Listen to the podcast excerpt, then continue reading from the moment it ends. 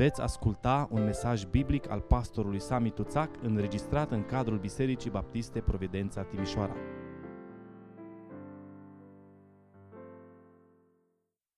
Amin, lăudat să fie Domnul. Vă rog să deschideți Sfânta Scriptură, Epistola Apostolului Pavel către Galateni, capitolul 5, de la versetul 26 până la capitolul 6 cu versetul 5, pagina 1144. Galateni 5, începând cu 26. Să nu umblăm după o slavă deșartă, întărâtându-ne unii pe alții și pismuindu-ne unii pe alții. Fraților, chiar dacă un om ar cădea deodată în vreo greșeală, voi care sunteți duhovnicești, să-l ridicați cu Duhul blândeții și ia seama la tine însuți ca să nu fii ispitit și tu. Purtați-vă sarcinile unii altora și veți împlini astfel legea lui Hristos. Dacă vreunul crede că este ceva, măcar că nu este nimic, se înșală singur. Fiecare să-și cerceteze fapta lui și atunci va avea cu ce să se laude, numai în cel privește pe el și nu cu privire la alții, căci fiecare își va purta sarcina lui însuși. Amin. Vă rog să luați loc. Cu ajutorul Domnului ne apropiem de finalul seriei de mesaje din Galateni. Suntem deja la al 15-lea mesaj din epistola către Galateni. În paragraful la care ne-am uitat data trecută, în capitolul 5, de la versetul 16 la 25, Apostolul Pavel descrie conflictul care există între carne sau firea pământească și Duh. Și spune el în versetul 16, zic dar umblați cârmuiți de Duhul și nu împliniți poftele firii pământești, căci firea pământească poftește împotriva Duhului și Duhul împotriva firii pământești. De asemenea, Pavel descrie și soluția victoriei. Pentru că nu trebuie să trăim mereu ca niște învinși. Există o soluție pentru victorie. Și el prezintă soluția aceasta în versetul 24 și 25. El spune, prin răstignirea firii pământești. Prin răstignirea firii pământești și apoi în versetul 25, prin umblarea în Duhul. Acum, în pasajul acesta, pe care l-am citit mai înainte, Pavel descrie unul din rezultatele practice ale acestei victorii, și anume relațiile noastre personale. În special, el face referire uh, la relațiile cu frații uh, din biserică. Uh, dacă o să vă uitați și într-un text paralel, în Efeseni, capitolul 5, după ce în versetul 18 el dă porunca și spune fiți plini de Duh, după aceea, de la versetul 19 la 21 urmează vorbiți între voi și apoi spune mulțumiți și apoi supuneți-vă unii altora. Ambele pasaje arată că prima și cea mai importantă evidență a umblării noastre prin Duhul, a umplerii noastre cu Duhul, nu este neapărat o experiență mistică personală ci constituie relațiile noastre cu alți oameni. Relații bazate pe dragoste. Având în vedere că dragostea este prima roadă a Duhului, concluzia lui Pavel este una cât se poate de logică. Acum dați-mi voie să vă spun ceva foarte direct, foarte deschis, foarte personal. E așa de ușor să vorbim despre dragoste, chiar să cântăm despre dragoste, să vorbim așa într-un mod abstract și general. E mult mai greu să o concretizăm în situații particulare, când realmente trebuie să ne demonstrăm dragostea unii față de alții. Aici, în pasajul acesta, Apostolul Pavel ne spune ce să facem și ce să nu facem în relațiile noastre unul cu altul. Dacă umblăm prin Duhul, uh, atunci vom avea roada Duhului. Și roada Duhului se va vedea în relațiile noastre cu ceilalți. Dacă facem altfel, nu umblăm prin Duhul, ci umblăm prin firea pământească. Este foarte ușor de înțeles și foarte logic. Acum, haideți să privim așa fugitiv peste textul acesta. Mai întâi, Pavel oferă un exemplu negativ de relații, adică cum nu trebuie să se trateze creștinii unii pe alții. Spune în versetul 26, să nu umblăm după o slavă de șartă, întărâtându-ne unii pe alții și pismuindu-ne unii pe alții. Într-o altă traducere spune să nu avem o părere prea înaltă despre noi. Pentru că purtarea noastră față de alții este determinată de părerea pe care noi o avem despre noi. Atunci când avem o părere prea înaltă despre noi, fie îi pismuim pe alții, adică îi invidiem, fie îi întărâtăm pe alții. E o expresie în limba greacă, kenodoxos, care se referă la cineva care are o părere despre sine care este falsă, care este deșartă sau este goală. Se referă la o persoană care împărtășește despre sine o iluzie sau pur și simplu este o persoană îngânfată. Și atunci când suntem îngânfați sau înfumurați, atunci relațiile noastre cu alți oameni vor fi otrăvite. Ce spune Pavel aici? Când avem o părere prea înaltă despre noi înșine, avem tendința, există tendința aceasta în fiecare dintre noi să facem unul din următoarele lucruri. Sau să ne întărâtăm unii pe alții, sau să ne invidiem unii pe alții. Atunci când avem această părere falsă despre noi, spune el, ne vom provoca unii pe alții. Și uh, cuvântul, expresia care o folosește este expresia procaleo. Este un verb unic în Noul Testament care înseamnă a provoca pe cineva la o competiție. Implică faptul că suntem atât de siguri de superioritatea noastră încât dorim să o demonstrăm. Și cum facem asta? Îi provocăm pe alții pentru a dovedi lucrul acesta. Știți cât de tare ne sucește diavolul mintea uneori? Încât până și în familie facem competiție unul cu celălalt. În loc să ne completăm unul pe celălalt, intrăm în competiție unul cu celălalt, soțul cu soția. Și tot felul de, de scandaluri apar de aici. Și apoi, desigur, în adunare putem face același lucru. Sau, zice Pavel, mai este ceva. Ne invidiem unii pe alții, fiind geloși pe darurile sau pe realizările celorlalți. Și acum, dacă ne uităm în viețile noastre, trebuie să recunoaștem că experiența noastră confirmă ceea ce spune Apostolul Pavel. Dacă ne considerăm superiori altor oameni, atunci îi provocăm pe ei ca ei să simtă superioritatea noastră. Și găsim noi tot felul de lucruri prin care să-i bâzâim, prin care să-i provocăm, ca să vadă ei cât de grozavi suntem noi față de ei. Dacă îi considerăm superiori, tentația este să-i invidiem. De ce facem asta? De ce facem astfel de lucruri? Pentru că uneori avem păreri fanteziste despre noi care nu admit existența unor rivali.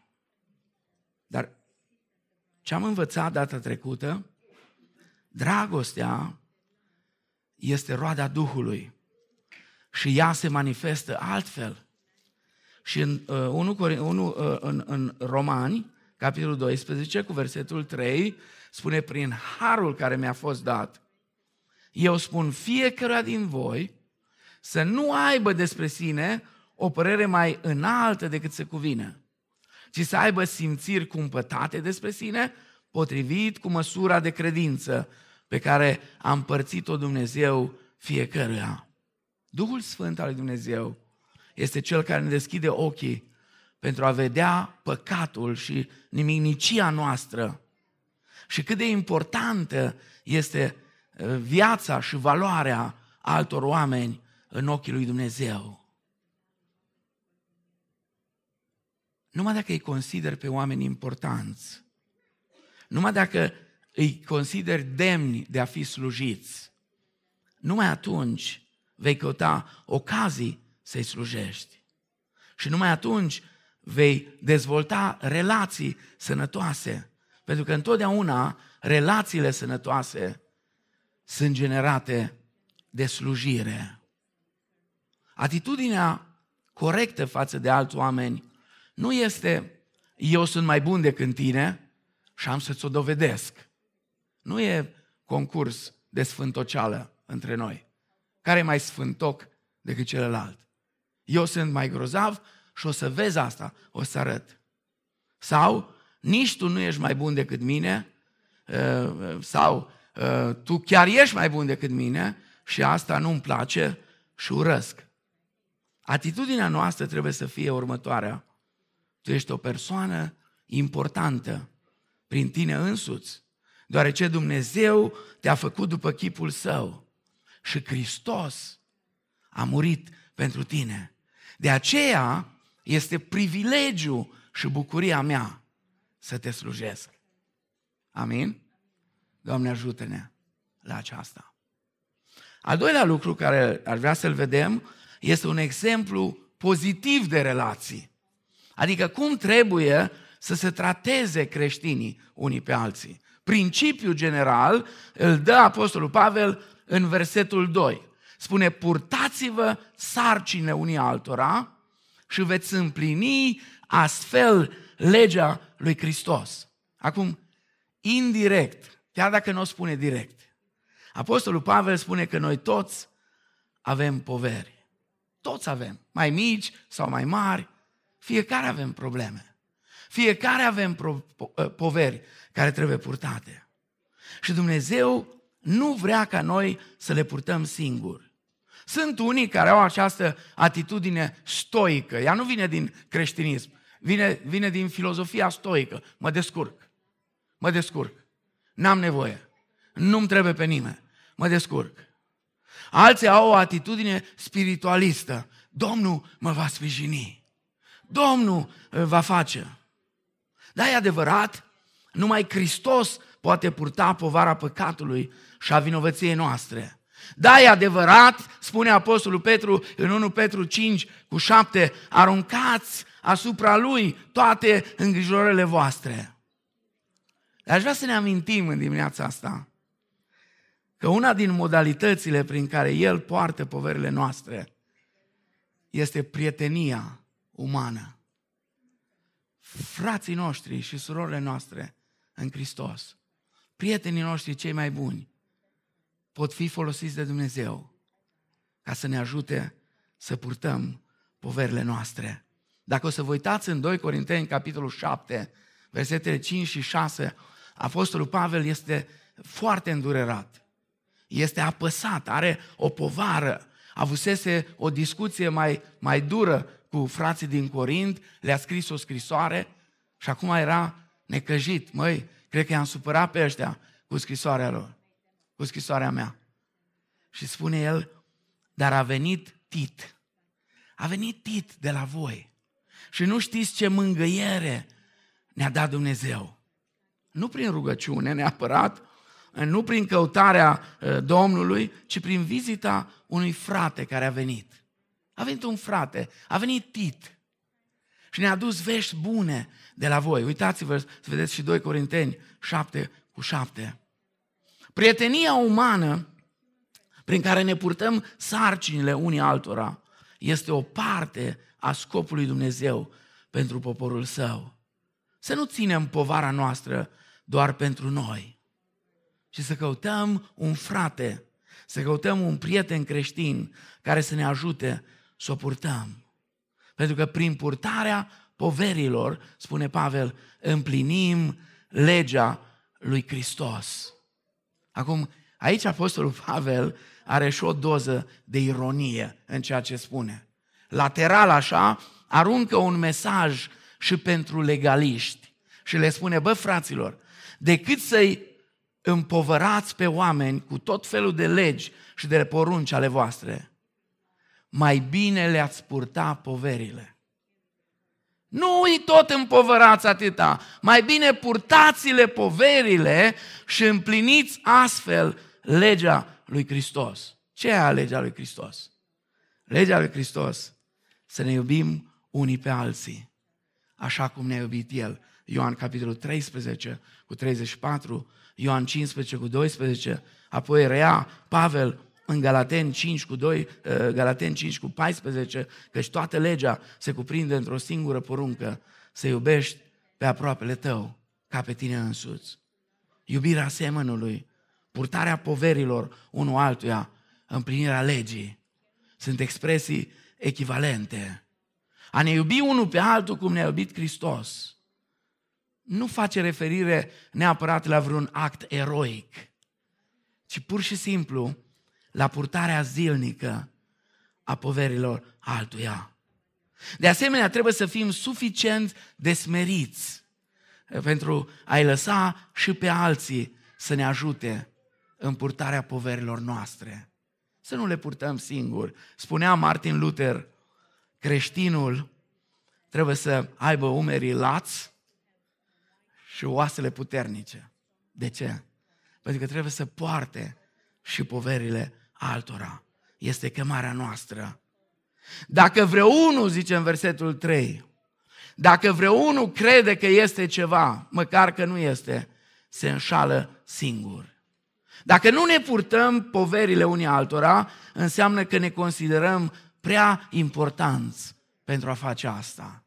Ar fi cumva sub demnitatea noastră. Am auzit într-o zi o chestiune foarte tristă.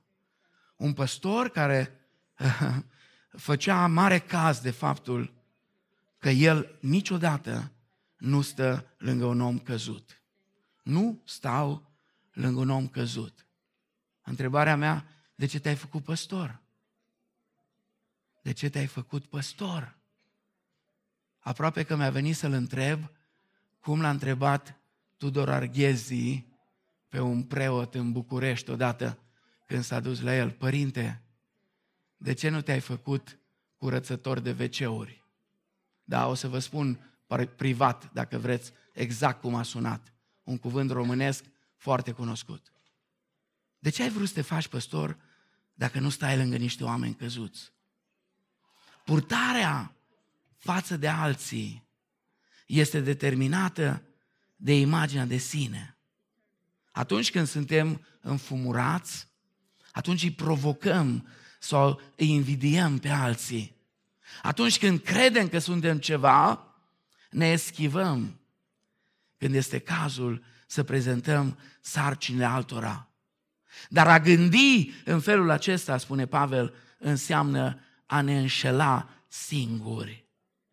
Și apoi zice mai departe, fiecare să-și cerceteze fapta lui și atunci va avea cu ce să se laude numai în ce îl privește pe el și nu cu privire la alții, căci fiecare își va purta sarcina lui însuși. În loc să le examinăm pe seminul nostru pentru a compara, ne compara cu el, trebuie să ne cercetăm fapta noastră, spune Pavel. Cercetează-ți fapta ta deoarece fiecare își va purta sarcina lui singur. Adică noi suntem răspunzători înaintea lui Dumnezeu pentru faptele noastre. Și într-o bună zi, la scaunul de judecată al lui Hristos, judecată care vă reamintesc că va începe de la casa lui Dumnezeu, vom da socoteală pentru faptele noastre.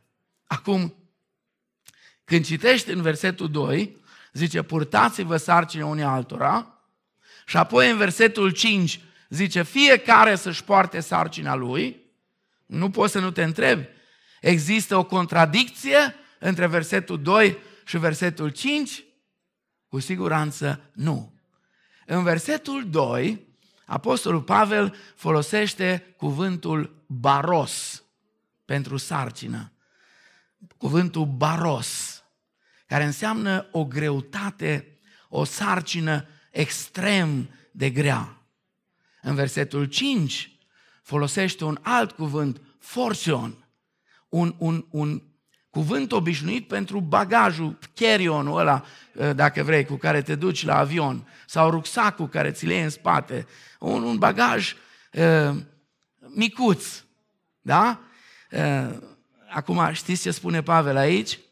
Uh, noi trebuie să ne purtăm barosul unul altuia, adică uh, poverile alea grele, trebuie să ne purtăm unul altuia, nu să ne lovim cu barosul. Știți că noi în limba română avem și noi uh, expresia baros.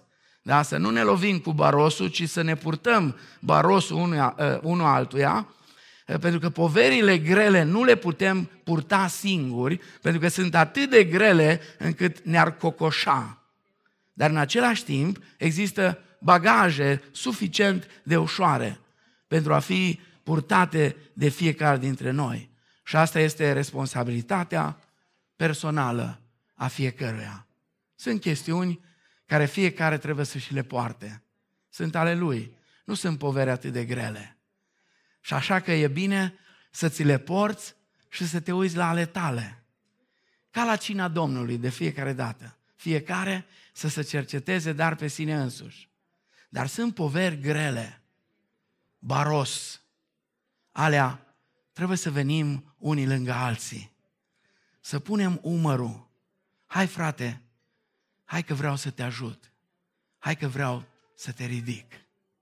Și ultimul lucru, și ne apropiem de încheiere, Pavel ne oferă și un exemplu practic de purtare a poverilor. Fiți atenți la versetul întâi. Fraților, chiar dacă un om ar cădea deodată în vreo greșeală, voi care sunteți duhovnicești, să-l ridicați cu Duhul blândeții și ia seama la tine însuți ca să nu fii ispitit și tu. Pavel oferă aici un exemplu de purtare a poverilor. A ridica pe cineva care este în păcat nu este o situație neobișnuită. Noul Testament este plin de astfel de imagini și probabil că cea mai cunoscută imagine din Noul Testament este acea femeie prinsă în adulter care este aruncată în fața Domnului Isus de către niște uh, religioși din vremea de atunci, de către spuma religiozității de atunci. Au luat-o pe femeie și au spus, învățătorule, femeia aceasta a fost prinsă chiar în timp ce se vârșea adulterul. Întrebarea mea totdeauna a fost, cu cine? Cu cine să vârșea adulterul? Pentru că legea spunea să iei pe amândoi, nu numai pe unul. Cu cine să vârșea adulterul? Dar Isus știți ce face? De-a dreptul enervant. Tace. Și începe să scrie. Scrie pe nisip. Ai, cât și-au pierdut vremea unii. Ce-o fi scris pe nisip? Nu știu ce a scris. Dar îmi place că o scris pe nisip, pentru că orice a scris pe nisip, știți cum e nisipul, bate, dar scria ceva. Poate a scris doar să enerveze pe ea. Poate a scris să-i calmeze. Nu știu, dar scria. Și la un moment dat, în timp ce scria, poate chiar asta scria, zice, cine dintre voi este fără păcat, să ia primul piatra și să dea. Și acum îmi place la nebunie ce spune. Zice, au început să iasă afară, unul după altul, începând cu cei mai bătrâni. Poverile ăștia erau mai mari. Poverile erau mai mari la ăștia bătrâni. Da? Începând cu cei bătrâni și terminând cu cel mai tânăr. Și apoi a rămas doar Isus. Deci a rămas, el era fără păcat. El putea să dea cu piatra. Dar Isus n-avea piatra la el. N-a venit cu piatra. Nu. El a venit să-și dea sângele pentru iertarea păcatelor noastre. Nu să dea cu piatra. Când cineva a fost găsit păcătuind, când cineva a căzut în păcat, ce să facem în astfel de situații, spune Pavel. Și apoi, cine trebuie să facă asta? Cine trebuie să-l ridice? Pentru că zice să ridicați. Și apoi, cum trebuie să ridicăm? Ce trebuie să facem când cineva păcătuiește? Expresia pe care o folosește în limba greacă Pavel este expresia catarizo, adică înseamnă a pune în ordine, a restaura la starea inițială. E un termen medical eh, care are de-a face cu aranjarea unui os care a fost fracturat eh, sau dislocat. E un cuvânt care îl, folosesc, îl folosește eh, și Marcu, în Marcu 1 cu 19, când spune despre apostoli că își reparau mrejile. După o noapte de pescuit, își verificau mrejile, curățindu-le, reparându-le și strigându-le. Observați cât de pozitiv este Pavel când vorbește, de acum vorbește inima lui de păstor. Nu mai vorbește apologetul care zice schilodească-ți odată cei ce vă tulbură. Acum vorbește păstorul. Acum vorbește păstorul care lasă 99 de oi și se duce să o ia pe aia care trebuie luată în spate. Știți ce facem noi adesea când cineva păcătuiește? Avem câteva atitudini. Prima dintre ele, la cei mai mulți astăzi, nu-i treaba mea. Nu-i treaba mea. Ne declinăm răspunderea, nu-i treaba mea. Încă unii foarte spirituali, ce mă doare? Sunt eu păzitorul fratelui meu? Asta e una din atitudini. A doua, aia, un nenorocit. Eram sigur. Sunt unii care știu dinainte ca tu să păcătuiești că oricum, tu oricum păcătuiai. Că oricum nu ești bun de nimic, ei știau dinainte. Oh, știam asta, eram sigur. Atitudinea de condamnare. Sau unii, așa-i trebuie. Așa-i trebuie, dispreț.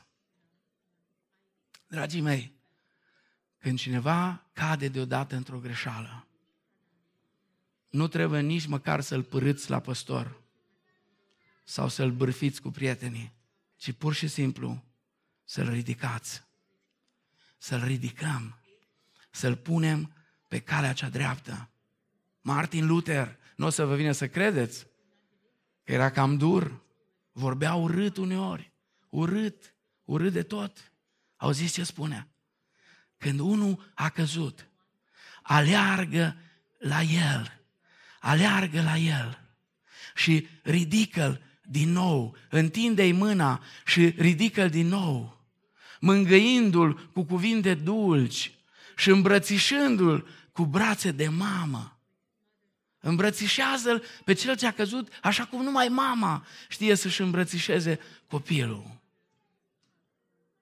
Sigur, putem învăța și din Matei 18, versetele 15 la 17, dacă fratele tău a păcătuit împotriva ta, mergi și spune între patru ochi. Dar de ce? Ca să-l câștigi. Ca să-l câștigi. Nu ca să bifezi. A, am fost, am zis-o între patru ochi, că pot să mă duc la tine între patru ochi, îți trag o înjurătură bună și mă duc la frați și le spun, am fost și am vorbit cu el, nu, nici nu a vrut să mă asculte.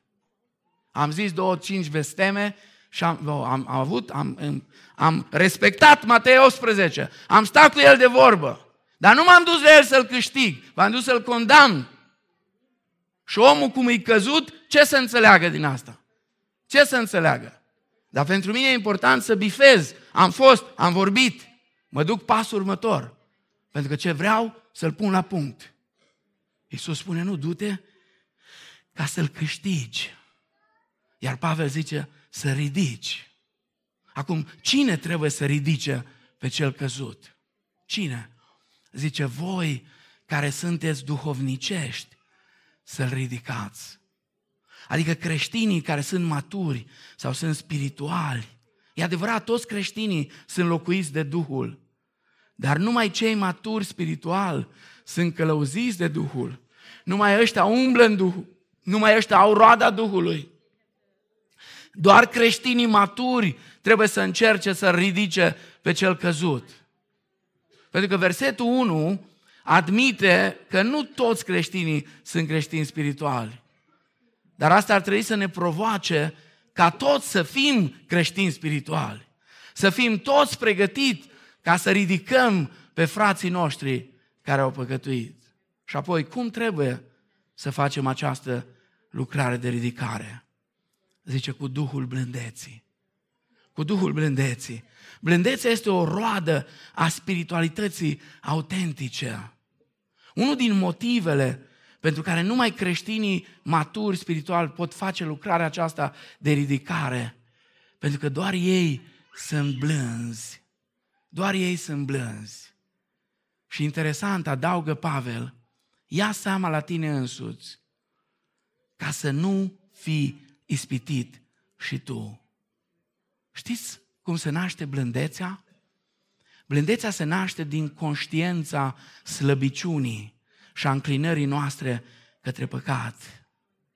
Să-l ridici nu cu un sentiment de superioritate, ci fiind conștient că și tu poți mâine sau poi mâine să faci ce a făcut el.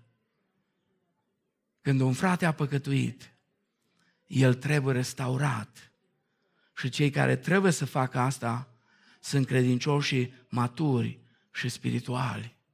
Iar lucrarea aceasta trebuie făcută cu delicatețe, cu smerenie, cu blândețe. Ce trist, ce trist că această lucrare de ridicare a celor căzuți este absentă aproape în foarte multe biserici. În foarte multe biserici. Avem un soi de disciplinare care se face cu toporul. În loc să purtăm barosul, dăm cu barosul. Dar dacă am umblat în Duhul, ne-am iubit mai mult, ne-am purtat poverile mai mult, am ridicat pe frații care au păcătuit, am evitat bârfele răutăcioase sau o alunecare mai gravă. Biserica ar prospera, iar numele lui Hristos ar fi glorificat. Dragii mei, mesajul pe care Pavel ne-l transmite în pasajul acesta nu trebuie să ne întărâtăm unii pe alții. Nici nu trebuie să ne invidiem unii pe alții, ci ceea ce trebuie este să ne purtăm sarcinile unii altora. Și spune, fraților, pentru că Apostolul Pavel vrea să include pe toți. Este o, o expresie, ridicarea unul altuia este o expresie inevitabilă a frăției creștine. Pentru că suntem fii al lui Dumnezeu, spune Pavel, suntem chemați la libertate. Dar pentru că suntem frați, suntem chemați la o conduită creștină exemplară. Dacă vreți, paragraful acesta este răspunsul nou testamental la întrebarea irresponsabilă a lui Cain. Sunt eu păzitorul fratelui meu? Sunt eu păzitorul fratelui meu? A spus Cain. Dacă un om este fratele meu, atunci, da, eu sunt păzitorul lui. Îi port de grijă, îl iubesc, îmi pasă de starea lui, de bunăstarea lui, îl port, îi port poverile, îl ridic, pentru că la asta mă conduce cu adevărat umblarea în Duhul. Umblarea în Duhul nu are de-a face cu cât de sfântoc pot eu deveni. Umblarea în Duhul are de-a face în primul rând cu relațiile noastre unii cu alții.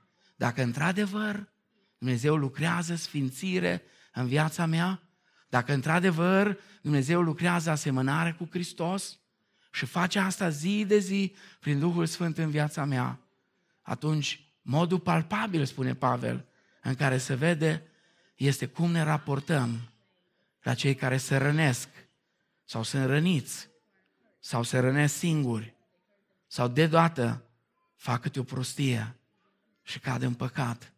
Ce facem cu ei? Cum îi reabilităm? Cum îi punem din nou pe cale?